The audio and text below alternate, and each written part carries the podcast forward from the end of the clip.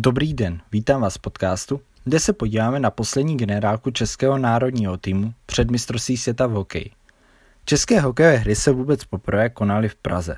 Hráli se v pražské Outu aréně. Pořadatelé dostali výjimku a na zápasy českého týmu mohli přihlížet tisíc diváků, kteří museli splnit ale přísné bezpečnostní opatření. V první zápase se proti sobě utkali Švédsko s Ruskem. Zajímavá přestřelka, která skončila výhrou v Ruska 6-4. Český tým porazil Finsko díky výbornému hernímu systému vyhráli 2-1. V druhém turnajovém dnu Finové dali první gol Rusku. Rusové stihli ve třetí třetině srovnat a v závěrečných deseti minutách Finové během 32 sekund střelili dva góly a vyhráli 1-4. Večer poprvé nastoupilo detroitské duo, útočník Filip Zadina s Filipem Hronkem, kteří zařídili prodloužení. A výhru Česka zařídil nejlepší střelec extraligy Matěj Stránský.